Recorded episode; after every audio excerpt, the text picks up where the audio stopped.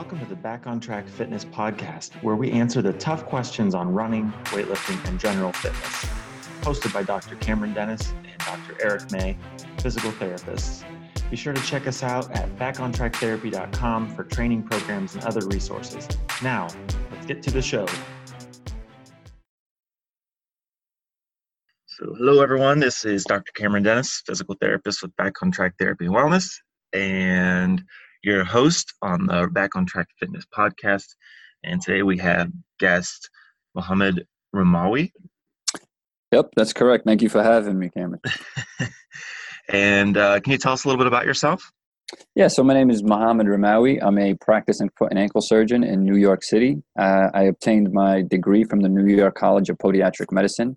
I did my training at DeKalb Medical Center in Georgia and then completed it at Jefferson Health in Philadelphia. And I returned back to my home state of New York, and I'm currently practicing in Grand Central New York City. Very cool. And it looks like you have a pretty decent following on Instagram. So what got you into the, sort of the social media aspect of things? You know, what makes you, because I think a lot of doctors and surgeons, you know, they're not necessarily comfortable in that realm. So what made you feel like you wanted to get out there and put your message out? That's a great question, actually. I'm not a big social media guy. I don't have Facebook. I don't have whatever else is out there. I'm not sure what else is out there. But when I came to New York, everybody around me told me, Mohamed, you have to adapt to the times. And those times are social media. People look to these outlets for help. Granted, there is a lot of misinformation out there, and there's a lot of doctors or medical professionals misusing the handle. I think it would be a good venue for you to go out and pursue. So my intention with Instagram specifically was a academic kind of page with a little bit of personal touch. And that's what I'm trying to do as far as that's concerned. It's been so far a blessing. I've gotten a lot of good feedback. I've made some great referrals. So I'm happy I did it. I think I'm just going to keep it to one social media handle, though, at this time. Right. It can definitely get in over your head. It can definitely add up quick. A lot of the responsibilities that you have once you start, you know, getting into these groups and creating groups and all these things. But it looks like you're doing great. Yeah, a lot of great content on there. So we actually do have some questions for you this morning. But before we get into those, I had a question for you myself.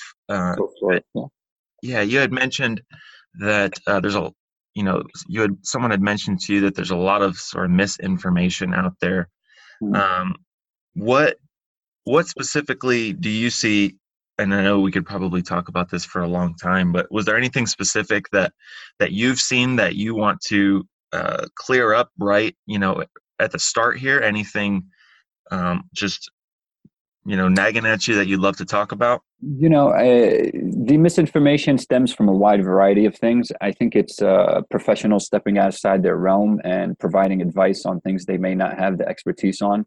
So when I see an internal medicine doctor advertising dermatological products, I just feel like, you should leave that to the dermatologist.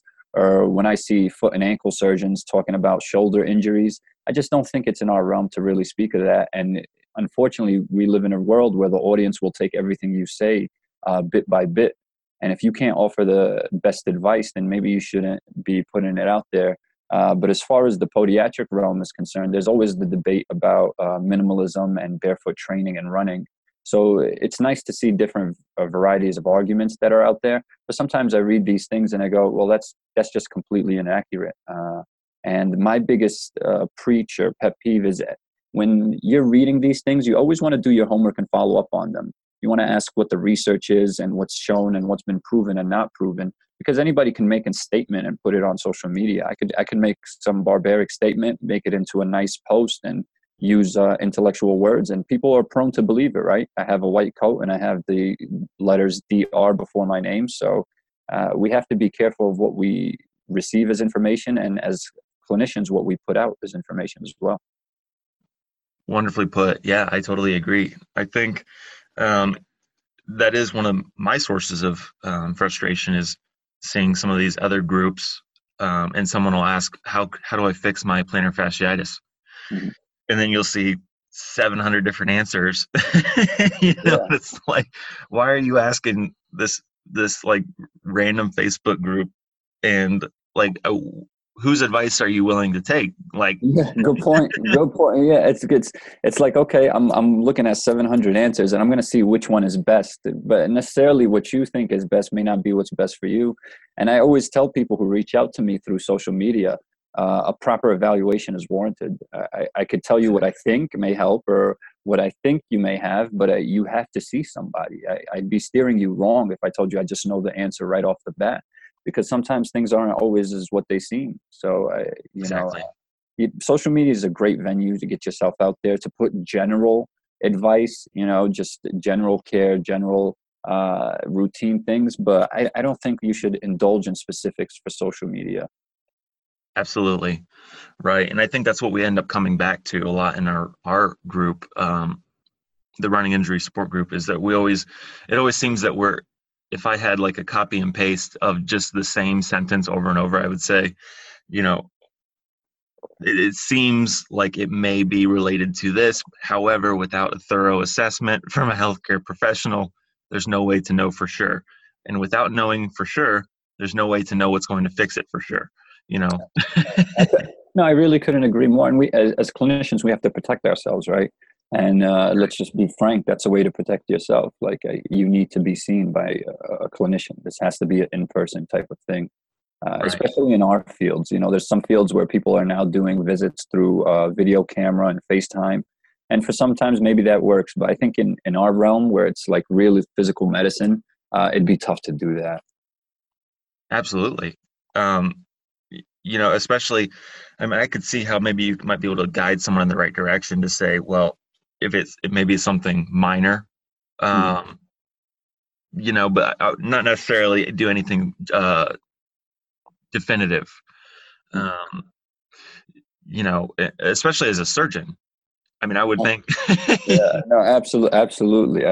Even when you give surgical advice, you know, surgery for me, I love surgery more than anything. But surgery carries its own risks, so you have to make sure you have a proper candidate before you even indulge into surgery. There are patients that come in and you know they want surgery as if it's a quick fix, but right. The reality of the matter, you don't know the way the wind blows.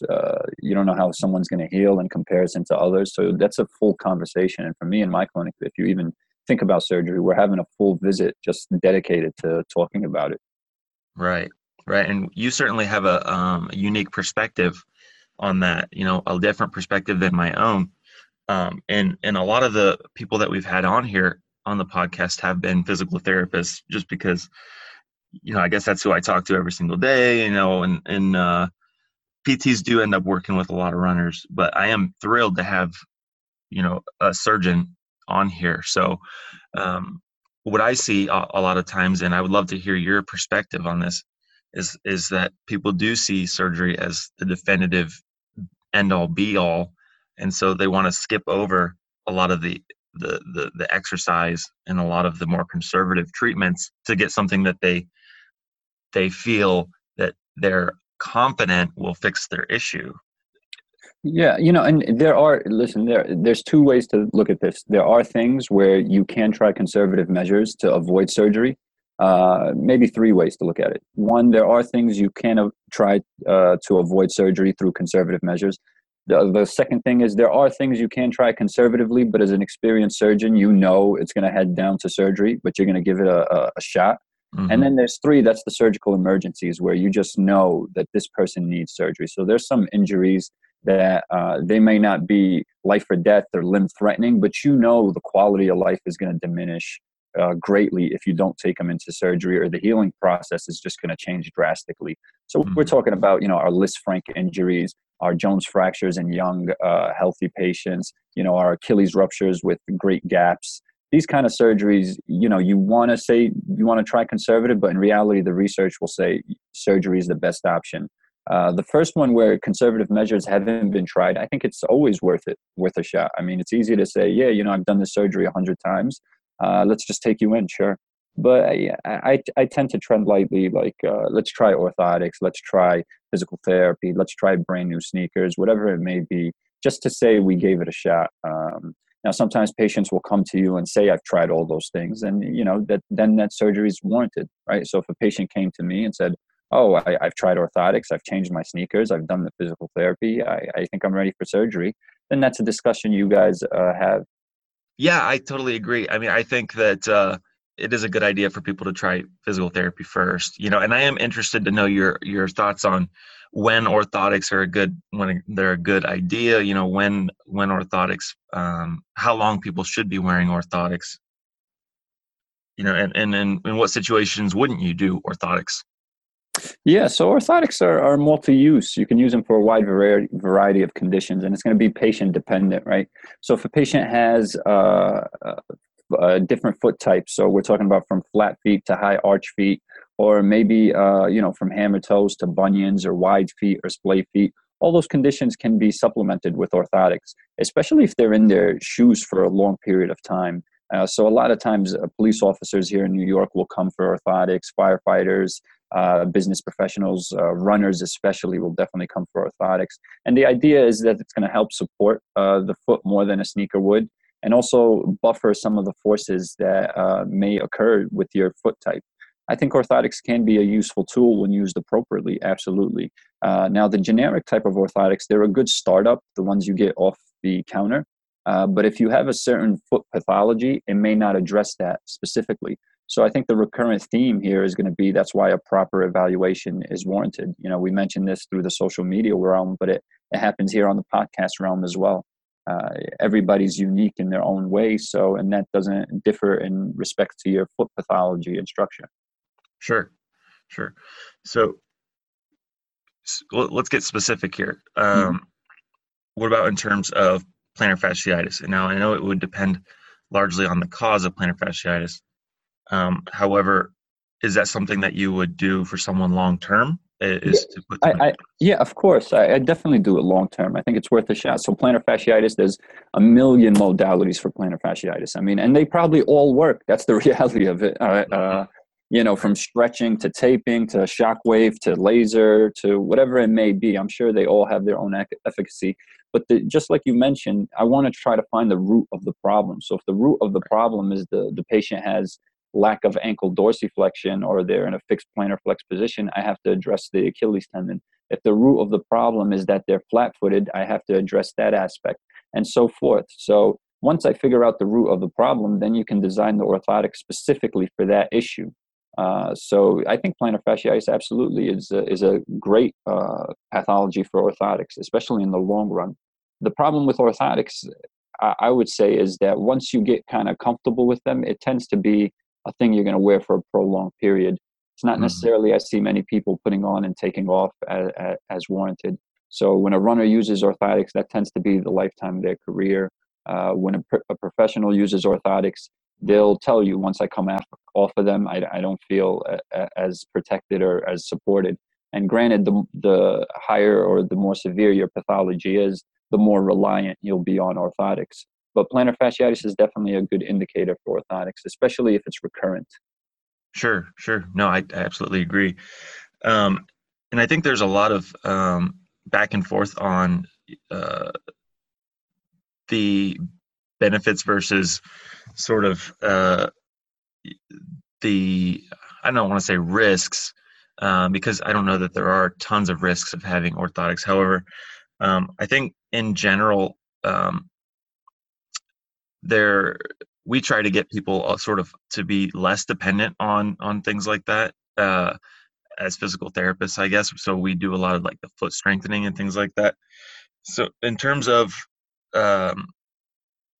somebody who maybe doesn't want to wear orthotics, how do you feel that they're able to transition out of those? So foot ortho, it depends what they have, right? So again, this is going to be on an individual basis. So if you have, let's say, flat foot or posterior tibial tendonitis, which is a common thing for orthotics, we supplement that with a medial support to kind of take strain off the tendon. Right. So if you wanted to transition out of orthotics, it would be posterior tibial muscle strengthening exercises, right? And physical therapists have developed a wide variety of unique exercises to isolate and strengthen that muscle. That's plausible to me, but it has to be a slow transition. You can't just quickly make that jump. You have to slowly transition your way out of the orthotics. And So believe it or not, it goes the other way around. You have to slowly transition your way into orthotics, right? Because here you have having this external object being placed in your sneaker and changing your foot structure. It's not comfortable at first and can be detrimental if you use it too much too soon. So I usually tell patients you have to break this in. You have to wear it for 2 hours one day, then 4 hours the next day, then 6 hours. And then by the end of a week or two, you should be wearing it full time. It's going to be the same thing transitioning out of orthotics. If you just believe, I don't want to do this, again, it's going to be 8 hours one day, then 6 hours, then 4 hours while you're doing your exercises. So again, it's patient specific, but if you were to want to transition out of that, it should be a slow progress and not done abruptly. Sure, and I think that's sort of a widely seen theme is that the importance of slow progression in terms of changing shoes. And we can talk about this, I'm sure we will, when we get some of these questions here. But in terms of transitioning into shoes or even increasing mileage, getting into strength training. I mean, there's so many things that I think people just start doing and with very little thought into how it might affect them.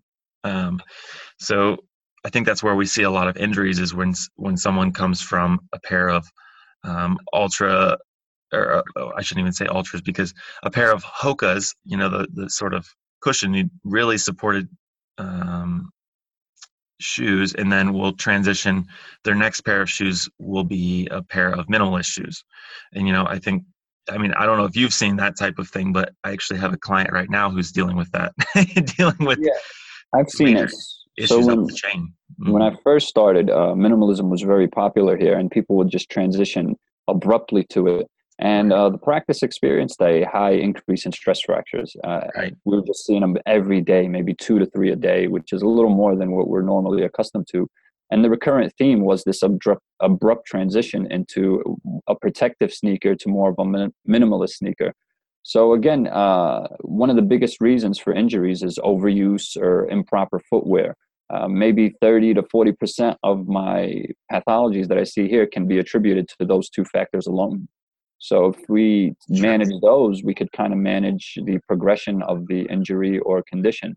So if you were to transition from a protective sneaker to a minimalism shoe, it should be done over a long period. I think one study referenced that the transition from protective sneaker to the Vibram specifically should be done in a transition period of over 10 weeks. Mm-hmm. We're not talking about something you do overnight. Right. Yeah, that's exactly what we preach too. Do you generally, have you taken people through that transition, or is that something that you sort of give to another healthcare professional, or, you know, what do you sort of recommend for that? Yeah. So for the most part, I recommend protective sneakers. I don't go out and full recommend minimalism shoes at this time, just because the research that's available to me or the ones I've been exposed to just don't support it fully. That could change with times. You know, as we know, medicine changes constantly. What we believed 20 years ago isn't what we believe now, and what we believe now might not be the thing we believe 20 years from now. But at this point in time, the research just overwhelmingly supports protective shoe gear. So I don't generally say, hey, you know, let's transition you into a minimalist shoe. But however, if the patient is interested in transitioning, making that transition, it's a conversation we have, and it stems around what we just talked about previously. The slow transition to minimalism shoes. First, I would have them walk in it before I even tell them, oh, run your 10 miles in them, right? They have to just get adjusted to it. The bone density has to get ready for the ground and pound it's about to endure. And then I always leave this by saying, be your own judge, because it's hard for me to be the clinician saying, oh, you're going to do 5 miles and you should be okay. I'm not sure when you're going to be okay. You may be okay at 10 miles. You may be not okay at 1 mile. The point is, be your own judge. If it feels off, then you should stop. You shouldn't continue. And that's a hard thing for runners to grasp, because runners really, they take their profession serious. They're one of the most compliant patients I have. They always want to be running, always want to be on the go. So you see them a lot fighting through their pain to get to the end result. And it's tough for me to tell them, hey, you have to put a pause, because the goal here is longevity. There's no point in sacrificing these next 2 weeks if you can't run for the next 10 years, right? So let's just take this break for now so we make sure you could run at full throttle later. Right. Yeah, that makes a lot of sense. And it's interesting that you bring up research on the different types of shoes, because I think there is evidence to support minimalist shoes and their effect on reducing injury. However, it's one of those things that you can handpick studies for any given. I love you said that. You know, when I was doing my research in podiatry school, the doctor who was kind of my main research man, he told me, Mohamed, if you want to find something on a particular topic, you will find it. If you want to believe that minimalism is bad, you will find articles. If you want to believe minimalism is good, you'll find articles. Exactly. So you kind of have to be the judge of what you read. And that's the scary part with research. For me, I just look for robust studies and studies that have the most prominent significant factors. Those make the most sense to me. And, you know, you always look for the bottom of the study. It always says, you know, the doctors were paid by so-and-so, or the doctors are consultants for so-and-so. Right. So if the doctor is a consultant or the researcher is a consultant for minimalism shoes and he's doing an article on how minimalism is great, I'm a little skeptical. I'm not taking that article as seriously as one would. Maybe the validity of it is great, but the fact that you're sponsored or you're a consultant for them just kind of loses its integrity to me. Sure. And I think, yeah, that's definitely a good point. I think, but this does lead to a lot of confusion, I think, from runners in particular, or athletes who are looking to healthcare providers to sort of understand this research. And when we're hearing different things from different healthcare providers on, you know, whether it's social media or whatever, in person, because we're all seeing sort of different research, and those that we sort of agree with, maybe we talk to them more often than, you know what I'm saying? You know, it seems like there's this sort of trend towards supporting minimalism as a healthy option. However, I think for a lot of people, that would not be a good idea, you know, especially someone who has a high frequency of having a particular injury. Sure. Absolutely. Yeah. If you have a certain foot type, if your bone density isn't as well as another person's, you may be susceptible to more injuries than another person. If someone, I'm not going to sit here and say minimalism hasn't worked for people. I'm sure it has, because the people who do it thoroughly believe in it. Now, does that mean it's going to work for everybody? No, I don't. I just don't see it. And in my experiences, it's been the other way around. Now, granted, I have a skewed perspective, right? Because people are only going to come to me in their time of need. Not a lot of people will come to me and say, hey, I just wanted to let you know that I'm doing great in my minimalist shoes. Okay, have a nice day. It's not going to happen, right? People are going to come to me when they're injured. And in my experiences, I have seen an abundance of injuries from them. And the research kind of confirms that backing. There are positive researches about minimalism, but my favorite one basically said, hey, if you wanted to do minimalism, sure, it increases the mass of or the circumference of some intrinsic muscles, but it still has to be done over a long period of time. And I think it was 10 weeks. Don't quote me exactly on that, but I'm pretty confident it said it was a 10-week interval of transition from sneakers to minimalism. Right. Yeah. And I think we're definitely on the same page with that, and that it's not always black and white. You know, I think people say either they're good or they're bad. And I think that's foolish. That's kind of where I have my problems with the social media posts on minimalism, because they kind of bash sneakers like, oh, you know, you guys are moving so backwards. Barefoot is the way we were meant to live and the way we were meant to be. And the whole 9 yards. But I think as we advanced in medicine, we realized the usefulness of protective shoe gear, or the usefulness of supportive shoe gear, just preventing you things from, you know, the hygiene aspect or the supportive aspect. Shoe gear has its benefits. You can't just sit there and bash shoes because you believe in this thing so much. And I'm not going to sit here and bash minimalism because I believe in sneakers so much. I'm sure in the right occasion, both have their benefits. for me as a clinician, my job is to give the individual patient the best advice possible. Sure. So that's catered to each individual. So that's where we get caught up with social media. You know, if someone's writing this article about how amazing minimalism is, and now this audience member or this reader is going to say, oh my God, I got to go buy out a pair of Vibrams tomorrow. Like, what am I doing? I'm affecting myself so bad, and then injures themselves. We did them a disservice, right? Exactly. Right. Perfect. Do you mind if we go into some of these questions? No, let's rock and roll. Yeah, let's do it. Okay. So, and you don't have to give crazy long answers or anything like that, because there are a couple of them. I appreciate people writing them, and I hope to answer all of them, just for taking their time to put it out there. Great. Is there a time that you have to be finished? I don't start clinic till 12 o'clock, so we have an hour and a half. Okay, great. Okay, so Harmony Ray asks, what's a good routine to care for the feet, as in keeping them strong and supple? Oh, I love that question. That's a great question, Harmony. And I love the name, by the way. But as far as feet, I always use this analogy. You know, when we go to the gym and work out our chest, right? It's chest day. What do? We stretch out our chest first before we hit the bench, right? We never think about stretching our foot and ankle, although every day is foot and ankle day. You know, we're putting on 5 to 10,000 steps a day. We're walking over 100,000 miles in our lifetimes. No one ever thinks, you know what, let me give my Achilles a good stretch before I wake up today, or let me stretch out my plantar fascia, or even my toes. So you want to be conscious of that daily. And it's annoying. I get it. I know it's tough to wake up in the morning, give a good stretch. In the middle of the day, if you've been sitting for prolonged periods, get up and stretch your Achilles, your plantar fascia. And before night, give yourself a routine stretch. But if you develop this habit, your prevention of injury will increase, right? And that's what you can do to protect your feet and keep them strong and supple and away from injuries. And then the second thing is what we talked about, right? A wide variety of the problems I see are due to overtraining and improper footwear. So you want to make sure you avoid those two things as well. I think if you combine those aspects, you'll be in good measures and hopefully avoid injury as much as possible. Now, granted, some things are unavoidable, but this gives you a better chance at making sure nothing happens. Right.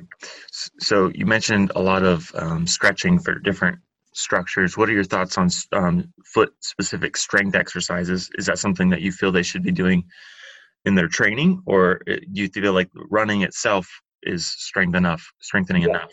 I'm okay with barefoot training. I think barefoot training has its time and place for every individual. I'm okay with barefoot walking because the reality is shoe gear does decrease the muscle integrity of your intrinsics in the foot, right? Mm-hmm. They're not used as much when you're in protective shoe gear. That was the point of their design. So if you wanted to increase their strength, then yeah, barefoot training has its purpose, has its time. Barefoot walking also has its purpose and time. The problem with that is the line between benefit and injury tends to be a thin one, and figuring out when I'm overdoing it can be super tough at times. And once you cross that line from benefit to injury, now you've kind of hurt yourself and set yourself back. So again, another theme here is everything within reason. Don't overdo it. Progress slowly with it. But yeah, absolutely. I think it's strengthening your intrinsics. Why not? Why would anyone go against that? Right. Great. So Rob Ogilvie says, how do you feel about orthotics? And I know you've already answered that for the most part. Yeah, we mentioned it. And if Rob is listening, this is how I feel. I think it's an individual perspective. If you have recurrent issues or you have an unstable foot structure, then orthotics are of great benefit. And I have patients here who they've been wearing orthotics since they were 12. And the reality of the matter is if they didn't wear those orthotics since they were 12 and now they're grown adults, chances are they're a surgical case because posterior tibial tendonitis, which causes flat foot, is a progressive condition. It goes from flexible to rigid in a matter of time. And once it's rigid and it's affecting your daily life, you're looking at a surgical reconstruction, which we perform. So if you have a certain foot type or condition, orthotics are of great benefit. To figure out if they're of benefit to you, a proper evaluation is warranted. Great. Dan Lorigan says, do PRP injections help with tendinopathy and retrocalcaneal bursitis? Yeah, so PRP injections are great. You know, they have their time and use. I tend to never use them as the main source of treatment. it's more of an adjunctive measure for me, right? If I'm using PRP to cure you, I don't think that's proper because I'm not really doing anything for you. So in the terms of tendinopathy, you want to look for other things, right? Whether it be support with orthotics or physical therapy, stretching, figuring out what's the cause of the tendinopathy. To supplement that with PRP to kind of expedite the healing, that makes sense. Same thing with bursitis. For retrocalcaneal bursitis, I would rather use a ultrasound-guided corticosteroid injection because the bursitis is located between the skin and the fatty tissue. And if you have someone who's properly trained and just put a couple of cc's of steroids in there, it'll completely decrease immediately. You see the effects instantaneously for the most part within a couple of days.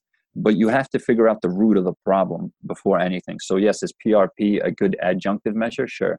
But again, that's just putting Band-Aid on the wound and expediting the treatment process. You have to find a main treatment algorithm for your condition. Sure. Michael Tatham says, ask him what shoes they prefer. When I saw a foot doctor several years ago, he quizzed me about running shoes. Yeah, you know, it's all an individual basis, and runners will come to me all the time with like 5-6 pairs of different shoes. And the reality of the matter is I tell them, well, which one do you feel great in? Because they all offer great support. My personal favorite, just from experience, are ASICs. I think they're very supportive. They have different types of shoes for different types of feet. So that's my go-to. And when someone's starting from scratch, I tend to give that option. I'm not a consult with ASICs. I have nothing to do with them. I just think they're very protective and well-made shoes. But as far as which sneaker gear or which shoe gear is best for everyone, again, it's the same theme. It's an individual basis. And based on your foot type will dictate what kind of shoe is best for you. Sure. Claudia Smith says, how to handle callus under the big toe or on the sole of your foot? Okay. So callus is just a pressure phenomenon, right? So if your body has undue pressure or overpressure, it develops extra skin as a protective mechanism. So yeah, you can shave down the callus, or you could do a pumice stone or Epsom salt warm soaks. That'll all soothe in the skin, but it's not necessarily going to treat the main problem. So you have to figure out why you're getting these calluses, and chances are your big toe is what we call plantar flexed, meaning it's hitting the ground more than it should be, and that's developing extra skin to build up there as a protective mechanism. And the way we combat that is with offloading and padding, and also orthotics. So the orthotics can be designed in a way where they're not putting so much pressure on those areas. Now, is that going to treat your callus forever? Maybe not, but instead of them recurring every couple of weeks or every couple of months, it may change to every 12 months, and that's better than what you started with. But you have to understand that callus is just a response to pressure. The way to make sure that callus doesn't come as often is to take out the pressure. Sure. Good answer. Chrissy Anthony Haim, H-A-I-M, says, how do you wean yourself off of orthotics once your injury is over and you have recovered? And we mentioned this, but... Yeah. We got into this, and depending on what the injury is, I may keep someone in orthotics as a preventative measure. If they're okay with that, I will keep them in the orthotic to say, hey, your foot type warrants extra support. Maybe you should do your activities within orthotics. Now, if you want to wean off of them for personal interests, again, it has to be a slow progression. The same way you started orthotics, you wore them 2 hours one day, 4 hours the next, 6 and 8. You have to wean yourself off the same way, because if you do it too quickly, you could injure yourself. Right. Shay Robertson says, can you ask about fifth toe joint issues? My chiropractor thinks my shoes were defective and have caused the issue. It was a new pair. The pain was on the outside of the foot. Ankle joint was locked up. Worst 10-mile race, still pretty tender. Have you seen shoes cause this? They're skeptical. It doesn't seem to be a fracture. Yeah. So, you always can't rule out stress fracture, but that's a clinical evaluation. If they're suspicious for a stress fracture, they'll bring you back in about 2 weeks to repeat x-rays. Fifth toe joint issues, they tend to have this orientation called adductovarus, meaning they're not perfectly straight. They're kind of curved and twisted a little bit. So every time you're walking, you're putting extra pressure on the area. And that causes an inflammation known as bursitis or capsulitis. So the fifth toe is kind of unique. It's small, but when it's painful, it ruins people's days. It really does. So I feel for you, Shay. That's going to be a specific conversation and evaluation. It's tough to assess that over online. But if you do have what's called the adductovarus deformity, shoes can exacerbate your condition, especially if they're narrow shoes, because they're constantly putting pressure on the area. Constant pressure on the area, your body reacts either through, like we talked about, callus or an inflammatory response, which causes the fifth toe to be red, swollen, painful. General advice is wide shoe gear, Epsom salt and warm water until it calms down. Corticosteroid injections may be helpful if that's your diagnosis. But again, that's going to warrant an evaluation, and I'm sure any podiatrist would be willing to take care of you. Great. Pamela Toll asks, why do some podiatrists insist? So you have the answer for all podiatrists, just so you know. Yeah, okay. Why do some podiatrists insist people should always wear shoes for support and others back barefoot as much as possible? She says, I'm referring to daily life, not necessarily just running barefoot. Yeah, there's always two trains of thoughts, and all podiatrists mean well. I'd like to believe every clinician's trying to render the best care possible, okay? Right. But everybody has different train of thoughts. Now, the idea of wearing shoes is it's a protective measure. It protects you against external objects. It protects you against things like hygiene of warts and fungus. And last but not least, it protects you against injury. But at the same time, there's no doubt that prolonged shoe gear will weaken the intrinsic muscles and ligaments of the foot. So a nice balance between barefoot and sneaker wear will be of benefit. Now, when I mean barefoot, the question is worded greatly. She doesn't mean running barefoot.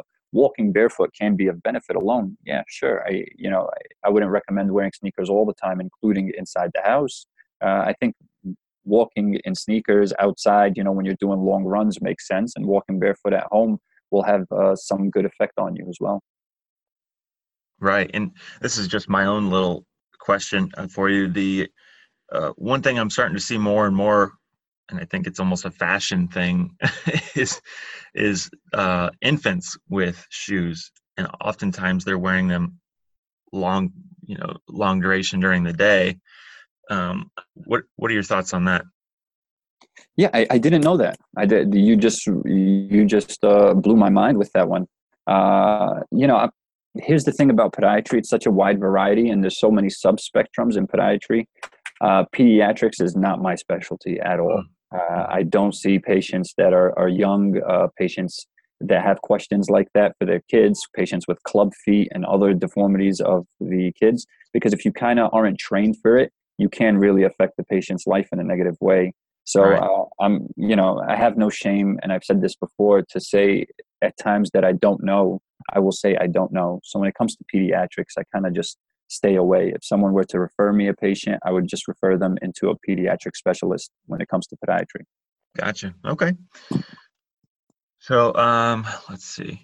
What did she say? What am I hearing about? Pamela Toll also asks, I wouldn't mind hearing some more about stride and strike options and why some elite defy beliefs. I think she's talking about, what are your thoughts on like heel strikes for runners versus like a midfoot or forefoot strike? Do you find one stride that works best for runners versus another? Not sure. Not really sure. I think the runners put a lot of time and effort with their team, whether it be the physical therapist, athletic trainers, coaches, and clinicians, to figure out what's best for them. Your body in itself, I could tell you, biomechanical, was designed to heel strike first. What happens when you heel strike first is your body goes from a protective adapter to a mobile adapter. So when your heel hits the ground, it hits it in what's called the inverted position at first, and that's a rigid lever. So it's your heel taking up the load, making sure you're stable enough to continue the kinetic chain. It goes from a rigid to a mobile adapter very quickly. We're talking about milliseconds. So for me, it would just make sense from a biomechanical aspect that heel strike would be the most protective and effective mechanism for running. But again, that's going to be catered to each individual runner. Right. And I think, to support that, something like 70 to 80% of runners do heel strike. So, I mean, even elite athletes, even with there being sort of a popularity towards sort of a midfoot, forefoot strike, it's almost another one of those fads that people are encouraged to find this cadence of 180 that will encourage them to do this sort of midfoot strike. I would tread lightly on that train of thought. And again, you know, I've never experimented with midfoot or forefoot strikes, but from a biomechanical and a scientific aspect, it just makes sense. You would want to do heel strikes first. Sure. So Lisa Allen Becker McCormick says, can zero drop shoes, not minimalist, but those with cushioning such as Ultra, cause tibial stress fractures? It's tough to say. The design of the shoe, maybe, sure. But if you have extra problems, that may warrant stress fractures. So if someone has lack of ankle dorsiflexion or a high foot arch type and they're a low foot arch type, that can expedite tibial stress fractures. But to say that shoe alone caused it, it's a stretch, even for me who likes supportive shoe gear. So again, it's individually based. It's tough because everybody has their own foot type, and the foot type's unique to each individual person. And sneakers and shoe gear are generic for the most part. So if I'm flat-footed and I go into a neutral shoe, I'm doing more harm than good to myself. It depends how bad you're flat-footed. So it's the same thing here. If you're neutral and you go into that shoe, did you expedite the chances for a tibial stress fracture? It's tough for me to say yeah. But if you have other issues and you went into a shoe like that, did you expedite your chance for a stress fracture? I would say yeah, sure. Yeah. I mean, I would agree. I mean, it does depend on so many other things too. You know, training volume. You know, Yeah, we didn't even mention that. Yeah. Right, surface that they're running on. Their bone density themselves. You know, so many things. Yeah. So it's hard to pick out one thing and say, does this cause it? I would say it's probably a multitude of things. Yeah, I agree completely. Absolutely. She also asks, should runners try to eliminate calluses as they develop, or do they help to some extent? So we touched on this briefly. So calluses aren't normal. They're your body's response to external pressure. If there's too much pressure in a certain area in your foot, the body will build up extra skin as a protective mechanism. So you want to find out why you're developing calluses and prevent them from occurring. Calluses are not a good thing. You do want to shave them down. They can become painful and alter your gait mechanics. So now if you have these two lumps on either side of your foot, you're not planting your foot as natural as it should be. So I would definitely take down the calluses and then figure out why it's recurring. Again, because it's not a proper response. It's a response to undue pressure. That's interesting. Yeah, that's something I hadn't really even thought about. As a runner myself, I've dealt with like a callus sort of on the medial side of the big toe, the great toe. Yeah. I've always had it. Very common. Very common. So what happens is when you run or when you're hitting the ground, your foot unfortunately flattens and puts more pressure on the inside of your foot. And the most prominent area is the big toe, the IPJ specifically. And it's very common. But it's something. It's just the response to external pressure. It's a pressure phenomenon. If I could just beat that into people's heads, then it'll kind of make sense. Like, okay, well, I need to get pressure off this area then. Sure, that makes sense. Moisley Usherwood says they're asking for exercises to stretch and strengthen the feet, especially for aging feet that run on mountains. So is there anything specific to those running on sort of a more technical terrain, you think, something they might need to better prepare themselves? Sure. You know, terrain, you have to have that grip strength, right? If you have that rough terrain. So foot strength is important. Making sure you have the proper shoe gear is important. As far as specific stretches and strengthening exercises, I 100% leave that at the discretion of the physical therapist. I mean, this is something this is your specialty, basically. This is what you guys do. This is what you've been trained to do. My job is basically to diagnose, assess, and treat, and refer you into the right hands. And in the right hands with that specific question, it would be yourself, Cameron. That's what I would refer the question to you, honestly, if that's not putting you on the spot too much. No, it's not. And we have dozens of videos about strengthening and stretches for the feet and the calf complex online. However, I would say anything that would help to build sort of stability of the medial lateral ankle and to improve the strength of what we talked about earlier, the sort of the muscle that helps to support the arch, the posterior tibial tendon, posterior tibialis, as well as, I mean, I'm a big supporter of doing heavy strength training up the chain as well to help sort of take some of the load off of the, you know, so I guess in terms of if you have weak glutes, for example, you know, that may cause issues down the chain also. So absolutely. You know, sorry to cut you off, but you know, the body is one big chain, right? That's all it is. And the chain is only as strong as its weakest link. So if something's off, it's a whole chain reaction, right? So I agree completely. You know, your problem may be in your back, but in reality, your foot posture is off. That's causing your knee to drift, which is causing your pelvis to tilt, which is causing the muscles in your back to tighten. So again, I love that. Yeah, we are one big kinetic chain, and everything has to be optimal for us to function. Right. And so to answer that question more specifically, I like to have my runners do squats for one, squats, deadlifts, and carries. I think carries are important too. Is there anything that any exercises that you like to do in your, you know, what's your favorite types of exercises that you do in your own personal life? Oh, for me, you know, I have very weak ankles. My left ankle is just extremely weak. I ruptured it way back in high school, and it's never really regained the strength it once had. And it's tough to strengthen ligaments of the ankle. So I tend to do a lot of ankle strengthening and mobilizing exercises for myself. So it's not only increasing my proprioceptive balance, but working on the peroneal muscles and the medial ankle muscles to kind of create this internal splint. Right? Because for the longest time, every time I walked, my ankle would just give out. And I didn't understand why, because I didn't gain the knowledge at that time. But now that I've advanced through school, I kind of have a deep understanding on why that's occurring. So for me and my personal issues, ankle mobilization, ankle proprioception, and ankle strengthening exercises are part of my routine because I kind of already went through what it's like to rupture your ligaments, and it's not fun. So I definitely want to avoid that at all costs. Sure. Yeah, and this, you definitely hit on something that I wanted to ask you about also, and you just reminded me. You do seem to hit on proprioception online, talking about the importance of proprioception of the foot and ankle specifically. You know, what can you go into that a little bit? Why do you feel that's so important, and what do you do to improve that? Yeah, so proprioception is the way your body perceives itself in space. Some people have labeled it as your kind of natural sixth sense. So when you close your eyes, proprioception is your ability not to sway or move back and forth. And anybody who's listening and closed their eyes and tried this, you'll kind of understand.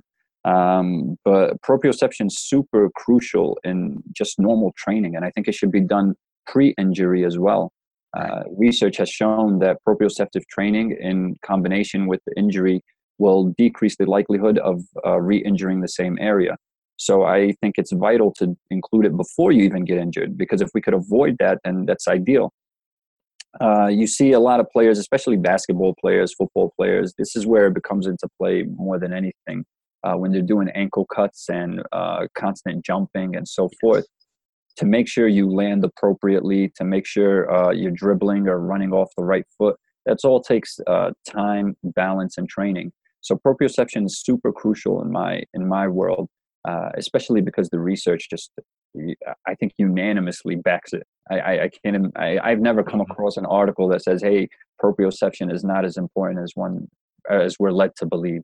Mm-hmm. Every article, every robust study, every control study unanimously votes that proprioceptive training should be included in one's rehab process. And for me, if someone has even a mild ankle sprain, a grade 1 ankle sprain, I tell them, hey, listen, you sprained your ankle for a reason. I'm not sure if it was lack of balance. I'm not sure if it was just an awkward position. But to make sure that this doesn't happen again and happens worse than what it did now, we should take this with caution and work on passive range of motion, then graduate you to active range of motion. And then when you're strong enough, let's do some proprioceptive training, make it part of your routine. And if you look at these basketball players like Steph Curry and Kyrie Irving, they have all these videos of them balancing on balls and practicing proprioception, because I think it's become now a very common theme that it's important for one's well-being or ankle health. Right. Did you see the LeBron James shoes a couple years back with he basically had a ball under each foot, but it was somehow attached to the shoe? I did see that. Yeah. That stuck out. That's pretty funny. But yeah, I definitely understand what you're saying. I think that's a huge point that you made there. And if I could put that as my banner on my Facebook, I would. And that, that the proprioception has such a huge impact that people don't realize. We think about strength all the time, but we don't always talk about proprioception, but especially with recurring, if we want to get specific, recurring ankle sprains, right? I mean, hasn't that been connected to 100% recurring ankle sprains more than even strength of the muscles? I mean, they did an article and they were looking at different factors and what caused recurrent ankle injuries. And I think they used strength as one of the protocols, and then they used proprioception as one of the protocols, and they found no significant difference, meaning that proprioceptive training is just as important as when you're doing your strength training. So you're sitting there trying to work on your calf muscles or work on the muscles around the ankle joint, and if you're not doing proprioceptive training, you're cheating yourself. That's the reality. And I think if you're listening to this and your trainer or the person giving you advice hasn't included this in your regimen, they're cheating you of a great benefit. Right.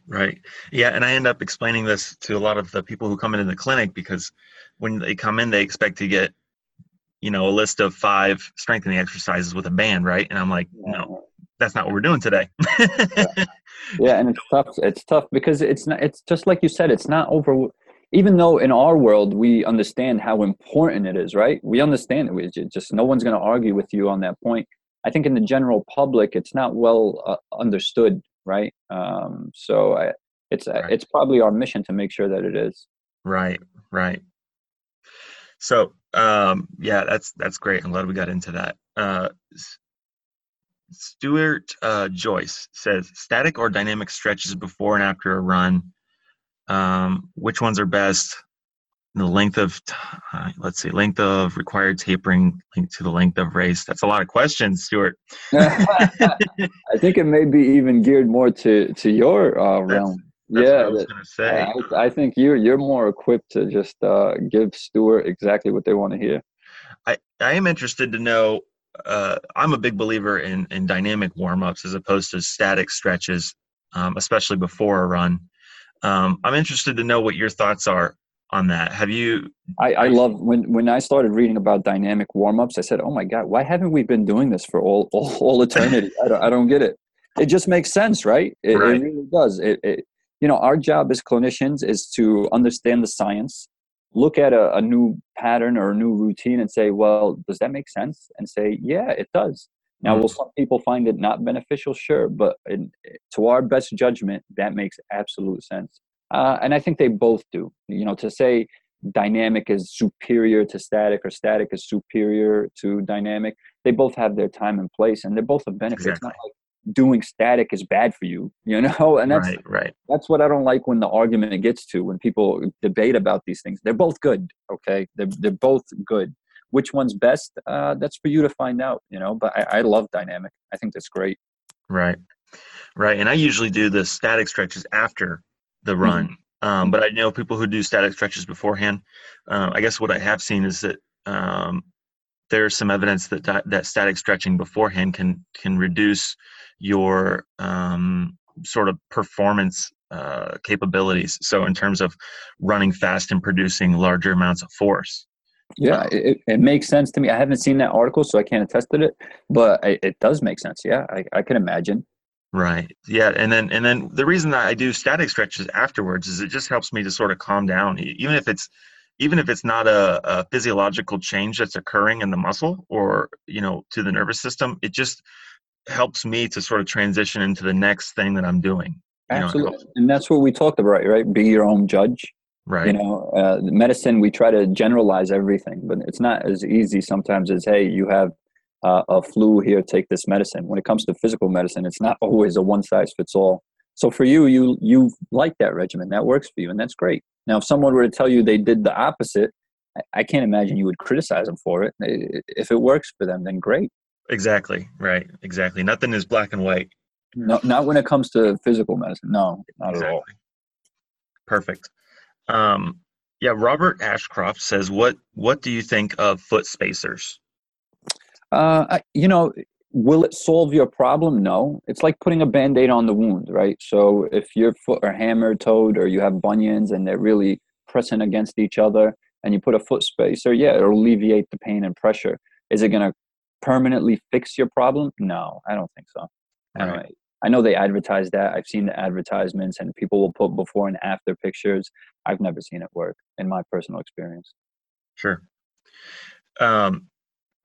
Just to play devil's advocate, what do you see as being sort of the difference between foot spacers and another sort of physical assistant, such as like an orthotic? The orthotic's point in bunions or hammer toes are to disperse forces, right? So, you're developing a bunion because of undue pressure, or it could be hereditary, and your sneaker wear or your shoe gear is progressing the deformity faster than it should be. So the orthotic's purpose is to disperse the forces and kind of hinder the progression of the deformity. Is it going to solve it? Maybe. Is it going to just hide the symptoms and mask them? That's the purpose. That's what we're trying to accomplish.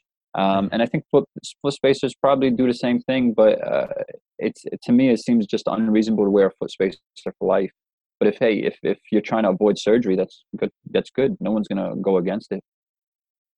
Okay. Great answer. Jennifer Wolden says, how do you prevent stress fractures? That's a complex answer. How much time do you have? There is so much that goes into obtaining a stress fracture. How to prevent them is to wear protective shoe gear. That's first and foremost, right? Because, we all know for every action, there's a reaction. And when you're running and walking, don't think the ground isn't pushing up forces on your foot, right? So they're called ground reactive forces, and they absolutely alter your bone density, or they affect your bone density in some aspect. If you're wearing a less protective shoe gear, or your fat pad is less than average, those forces are higher. If you're wearing protective shoe gear or cushioned, those forces are a little more dispersed and buffered, so they're lower. But at the same time, you got to look into your nutritional aspect. Are you getting enough calcium and vitamin D? Because if your bone density is lower than normal, then sure, you're more prone to get it than someone who is well nourished. There's so many factors that go into stress fractures. I think proper shoe gear is on the top of my list. Nutritional factors, as well as overuse. So if you're accustomed to running 5 miles a day, and now all of a sudden you're going to run 10 the next day, you just left yourself more prone to getting a stress fracture. It's just a wide variety of things. I hope that answers some of her questions and concerns. Yeah, that's perfect. Yeah, I would agree. Yeah, making sure you have the proper equipment is huge, right? So the footwear, making sure that you're following smart training principles, and then your diet and nutrition. Yeah, I mean, that's exactly how I would have said it. So Stacy Lent Schofield says, always loose, big, and second toenail during my season. I think it's caused from wearing heels at work. And I'd love to hear your thoughts on heels. More than my running shoes, besides not wearing heels, is there anything else I can do to prevent this? Yeah, so runners always lose their nails. I mean, I volunteer at the marathons, and I'm in the medical tents. I mean, they just get so used to it. They come in, 3-4 of their toenails are gone, and they're like, don't worry about it, doc. And I'm like, all right, cool. And the reality is, because you run for such a prolonged period of time, if you have an ill-fitting shoe, or the way your foot pattern is, if you're striking the front of the shoe constantly, that's going to cause your nail integrity to weaken and eventually fall off. People have supplemented it with the biotin. Biotin is an essential pill that can help the integrity of the nail. But for runners especially, sometimes it's unavoidable. And that's why I gave that little story, because runners know, like, I've tried everything and this just happens. But as far as the heels is concerned, heels can be detrimental to your foot health, especially if you're more prone to injuries than normal. Obviously, wearing heels for small periods of times with an appropriate heel length, you can get away with things like that. Right. So the last and probably my favorite question, Michael DeVita, he says, does a podiatrist ever put his foot in their mouth? It's a very academic question. He's a very academic person. Yeah, that's a very, not to my knowledge. Sorry to disappoint you, Michael. I'm not sure if you were hoping for some sort of vivid story, but not to my knowledge. And, coming from Brooklyn, I have a couple of things I'd like to say to you, but it's okay. We'll keep it PG on this air. But, no, I can't. I don't know. No comment on that. Yeah. He's just that guy. You just got to know Mike. Oh, is it? Okay, I don't know him, but yeah. But anyway, so that's all the questions. I'm glad. We hit them all. That's great. 17 questions. Awesome. I hope I addressed them to your public and your audience. Thank them for reaching out and making this a nice one. Thank you for having me more than anything. Yeah, I mean, hopefully you have the sort of energy still to go through the rest of your day now that I've kind of drained all your thoughts. Absolutely. Oh, no. Once you finish residency, all this just seems like a walk in the park. Oh, really? Yeah. So I'm okay. I'm ready. Great. Any final sort of final thoughts that you'd like to leave with us? Any what's, something important that you think that the biggest takeaway that you could give to our runners? Oh, preach this all the time. Preventative medicine is the best medicine, and the prevention will always be better than the cure. And what I mean by that is if you take care of yourself appropriately and give yourself the best chance to prevent yourself from ever being injured, that's the best thing you could do for yourself.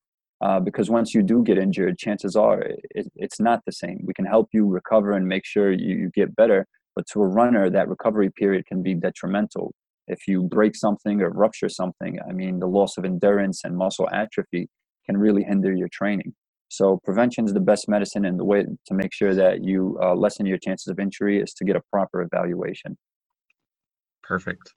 And if somebody wants to reach out, if they have additional questions or, if they just want to follow you on social media, where can they find you?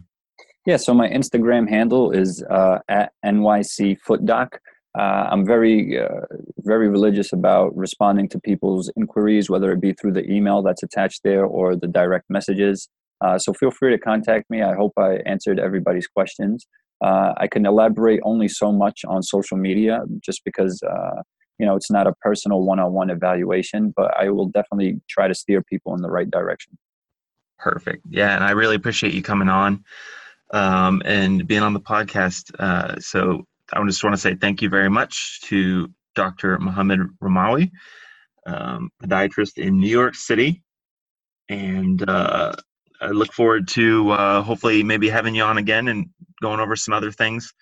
Yeah. Maybe we'll get a few more questions. Maybe Michael will have a real question for us this time, I wouldn't. I wouldn't think. We'll see. I wouldn't bet your house on it, though. Right. Fair enough. All right. Well, you take care and have a good one. Appreciate you, Cameron. All right. You too. Take care.